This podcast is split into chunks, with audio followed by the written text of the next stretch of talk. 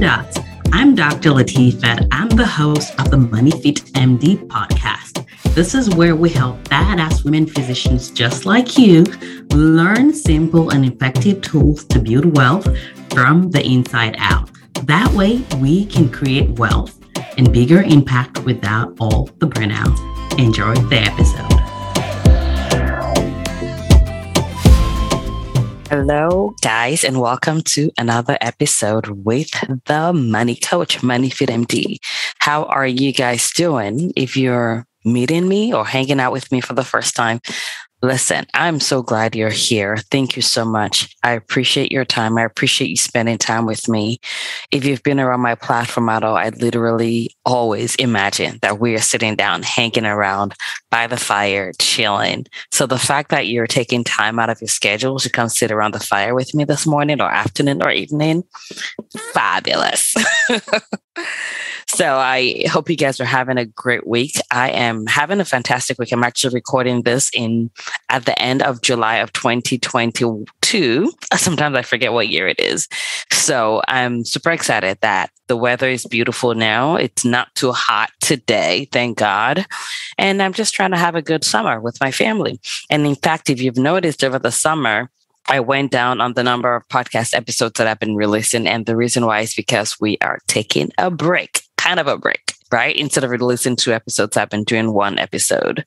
And I think that is something that I chose to do because I wanted to do it. And the beauty is there's so many episodes that you can listen to and re-listen to so that you can literally take the actions that you need in order to create the financial life that you want. Today's episode fits perfectly into what we just talked about, and it is going to be talking about self-neglect and how we can combat that.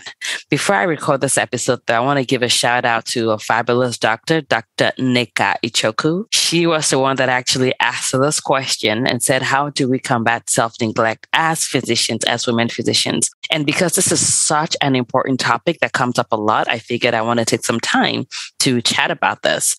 And part of the reason why I want to do that is because when we talk about wealth, it's not only about money. It's about wellness. It's about money. It's about time. It's about your voice. It's about taking care of your relationships and everything that creates richness in life. So in order for us to be able to achieve that, we have to not self-neglect. So today I want to share some tips with you guys that I truly believe is going to be helpful and useful as you combat self-neglect. I also want to add a disclaimer. I think it's important for us to know that there's no one that's perfect with this. It's always a moving target. It's a work in progress. There are times in my life when I'm doing a better job at this, and there are times when I'm literally doing a sucky job, and I have to remind myself. And the good thing is I have sensors in my body, like we all do, that lets us know when we are super, super crossing the line. Like you don't have to wait for your body to go into like straight out shock and alarm for you to know that it's time for you to stop. But just know that when you get to that point, you've already crossed the boundary and crossed the line that you need to just stop and go back and take care of yourself. So there are a couple of things that I want you guys to know even before I go too deep into this episode. Number one is, again, there's no perfectionism about this. It's always a question of what are you currently doing? What are you doing? How can you get better, right? Because if you're listening to someone that's like, oh, I only work 1 day a week and I swim 6 days a week in the ocean that is 5 hours away, like that may not be realistic for you to do right now, right? So if you're doing something, if you're literally having no time at all to take care of yourself, for you, even cutting down and finding 1 hour a week may be like amazing and the step in the right direction. And I know some of you guys are like, oh, an hour a week, what the hell? Where am I even gonna get that from? And the thing is this, when it comes to our time, no one gives it to us. When it comes to our time, it's not magically going to happen. The things that are happening in our lives are the result of choices that we are choosing voluntarily, or we may think it's involuntary, right? There is risk and benefit to everything we do. And as long as no one is literally coming with like chains in your hands to drag you from one post to the other, it means that you are choosing to do it because you've weighed your risk and benefit and you're deciding that this is what you want to do. And that part is important because a lot of times we act like we don't have a choice in how we're spending our time. We act like it's happening to us. When what I want you to start doing is realizing the power that you have, even in those moments, that you are the one that's choosing. You are choosing that you want to make $200,000 a year. You're choosing that you want to make $300,000 a year. I mean, can you make $50,000 less than that? Yes. You may not want to, right? And it may not be the best thing for you, but you actually have the ability to make those decisions. And I keep pondering over and over on this because I want us to know that we are active participants or passive participants in our lives, and everything that is happening in our lives that we don't want, right? Or everything that we want that is not happening is literally the result of the fact that we haven't made choices that we want to make, right? And we live in a culture where overworking is glorified. I remember during residency and fellowship, you're literally exchanging ideas. You're exchanging how sucky it is. Like, back in my day, I did 150 hours. Oh, y'all are slacking. You're only doing 80 hours. Like, as if there's an award for burnout, overworking, stupidity, and ridiculosity. Because in my opinion, that is what we're doing to ourselves. And I am not innocent of that, right? I, as a fellow, worked and went into labor the day that I gave birth. Like, I was literally doing procedures, went from there, was having contractions during procedures, right? And had the baby the same day, right? Not because I was early. I was like 39 and 6 or 40 and 2, like something like that. But the bottom line is we have glorified overworking so much that it is turned into like a bad habit that we continue to glorify. So part of this is we have to be willing to decondition and almost like defrost ourselves from this cycle of overworking, from this socialized way of thinking that giving value has to do with us burning ourselves to the ground. Like, if you're not dead yet, you haven't served yet. Like, what the crap? So that's my spiel about that, because we're all guilty of it. And in fact, when I am making changes that helps me towards more self-compassion, self-care, it feels strange to my body sometimes because that is something that I have not been doing. So if you start this and it feels strange or uncomfortable, or you're like, oh my goodness, I'm a slacker, that's okay. That is you literally deconditioning all this overwork culture that has been created, that was never made with women physicians that may have families in mind. Okay, so if you feel weird, you're doing it right. If you feel strange, you're doing it right. If you feel like, oh my goodness, I feel like I'm not even doing anything, you're doing it right. So just know that, right? Those are the mindset pieces that you need to get into control so that as you're doing this, I want you to understand that the more you do it, the more you're going to get comfortable with resting, with taking care of yourself, and with recharging, right? So the thing is, number one, I want us to take a lesson from the heart, right? Because as physicians, we know that when the heart is pumping, who does it take care of first? It perfuses itself first. We cannot perfuse others if we don't perfuse ourselves. We cannot help each other. We cannot help others learn the value of taking care of themselves if we don't prioritize that in our lives. In fact, I was speaking with one of our nurses recently who is taking classes and all that to get into leadership position. And I remember telling him, he said in his years of being a nurse, he has never actually taken a vacation before. And this is what I said.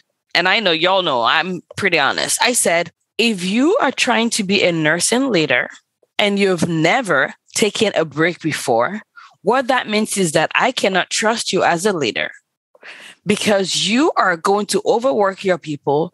You're never going to see the value of rest in them and for them, because you are not choosing to prioritize rest in yourself.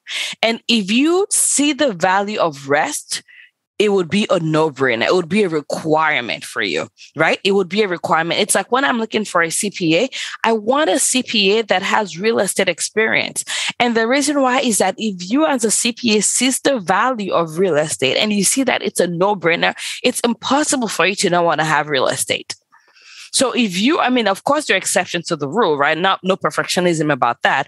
But if you as a CPA do not see the value of real estate, then you're not going to be able to see it as you're helping me process my papers and help me be more tax efficient, right? So number one is we have to learn from the heart. The heart perfuses itself first. And how does the heart do that? It perfuses itself during diastole. Diastole, it relaxes, refuels itself, and perfuses itself. That's what the heart does. And we have to learn that the way that our body is being designed and created, it is the most efficient pathway. So if you're like, Latifa, I get it, but I have so much to do. So does the heart. Still, it knows that if I don't diastole, if I don't do that, I'm not going to be able to perfuse the brain and the kidneys and the lungs and all those other parts that are vital and need me for survival. Okay. So number one is we have to learn from the heart. If the heart doesn't do what it does, we're not going to be able to do what our body needs to do. Even GI, that I think is one of the most important things, because I'm a little bit biased, will not be able to be perfused if the heart doesn't do what it wants to do, right? Number two is this: life is too short. Yes, all those things that you think is so important, you cannot afford to blip, you cannot afford to close your eyes, you cannot afford to rest. If you die, if you get chronic health issues from overworking, from self-neglect, they will survive. All those people that you think need you, the family members you think cannot survive without you. Listen, I love my dad so much. I loved my dad. He passed last year. When he passed, none of us jumped into the grave with him, as much as it broke our heart. But it's a hard truth, right? And that's what I used to tell him when he was alive. I'm like, yo, you need to take care of yourself and enjoy your life. And the same goes for your life is too short. All those things, those patients, they will survive without you. In fact, one of our fabulous members that was let go from her clinical work, they told her the same day, and they had the audacity to tell her patients that she had a family emergency. All those patients that she is sacrificing her health for, those days she had a cold and popped some Tylenol and showed up to work anyway, they have been now given to a different physician. The bottom line is life is too short for us to think grinding ourselves to the ground is the solution. In fact, when you grind yourself to the ground, life becomes even a whole lot shorter. It's just the truth, right? And so that's the thing that I want us to keep in mind. Number three is I need you to see the value of rest. Rest is, I know sometimes it feels like it's overrated, but listen, as a businesswoman, as someone that runs multiple businesses, if I don't rest my brain, it's hard for me to provide and create to the optimum level. I literally block out times in my schedule for nothing. And it's not just nothing, because those times are so valuable.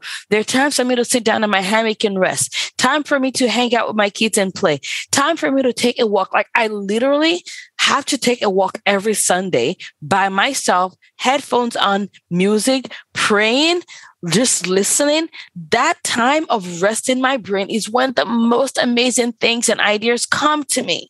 If I don't take that time of just like shutting down the world, shutting down all this external stuff, like the amazingness that comes from inside is never going to have its ability to see the world and the opportunity to see the world.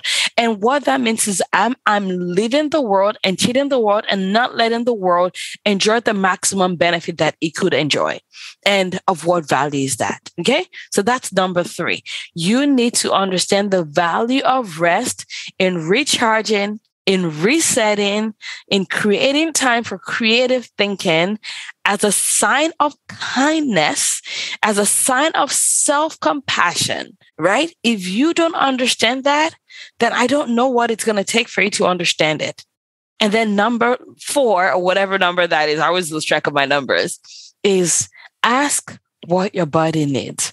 Recharging, self-compassion is going to mean different things. It may mean time for you to go get your eyebrows done, get your nails done, get a massage, sleep, watch some like show that's like mindless, call a friend, pray, meditate, go swimming, go for exercising. Ask your body what it needs. It's like, okay, what do I need? So for example, today that I'm recording this podcast, my goal was to record a bunch of podcasts. So normally when I record podcasts, I do about 4 at a time. That's how I roll. But today is actually like a bonus podcast day that I didn't plan on doing before. But I said, you know what? I have all these amazing ideas that I want to create and communicate with you guys. So let me just like pop the lead so that all those ideas can go out into the world and fresh ideas can come in. And then I asked my body what my body needed. And really what my body needed is to do nothing. It's to lie down on the floor, pray, play music, and just meditate on God, read my Bible. I'm a Christian, for those of you that haven't been here long. And for you, that may be it. For you, maybe something else, right? Maybe listen to the water, playing white noise. Like, ask your body what it needs. And my body literally is like, that is more important than me even getting my hair done today. That is more important than me getting my eyebrows done. Just that idea of just praying, meditating, and just letting those ideas flow in my brain is going to be really, really important. So what does your body need? What does your body want? I want you to listen to it and I want you to learn to trust it. Because in my opinion, our body's always talking to us. It's always trying to communicate, but we've just been so conditioned to ignore it and beat it to the ground that now this is a process of reconditioning, unlearning, and getting back to our core. Okay. So those are some tips that I want to share with you guys about how to combat self-neglect. These are things that I do in myself. These are things that I do in my life. What I need is going to vary on a day-to-day basis, on a week-to-day basis, on a week-to-week, basis. But the key is to ask my body what it needs, set the time, block out that time. Not perfectionism about that, just a progress. Like if you were 0, now do 1 hour. If it was 1 hour, maybe do 2 hours. Like just keep growing, keep improving. And that is how you can take care of yourself. This is not in spite of making money. This is the only way to truly build. This is how we create wealth. This is how we are well. Imagine a life where this is our new culture, where women and women physicians prioritizing their rest, eating lunch outside instead of in front of the computer every single day, right? Taking a walk during lunch sometimes, calling a friend, having lunch with coworkers. Sometimes it doesn't even have to be all the time. Imagine if that is what we do. It's going to change the culture of unwellness in medicine. And if you and I look around, yes, there is burnout. Burnout is a syndrome. It has a lot of things in there. And part of it is the fact that we are neglecting ourselves. We're not prioritizing our wellness and we're not communicating that to those that are around us. So let's change that. You and I, we can do it one step at a time. So I hope this has been helpful for you. This is stuff that I'm telling my women in the money school. I'm like, guys, we need to take a break, chill, rest, do nothing, hang out with family. This is all part of wealth building. So I hope that's been of value for you. If you've loved this episode and learned anything, I want you to share it with those around you. And don't forget to leave us a review because again, this is the only way all those women physicians out there are going to find us. It's going to take a village. That's you and I and all those people together. Let's change the world of medicine, one physician at a time. Have a fabulous rest of the week. Bye-bye. If you have loved this episode, I would love it if you can head over to iTunes and leave us a review. It helps us get this content to more women physicians.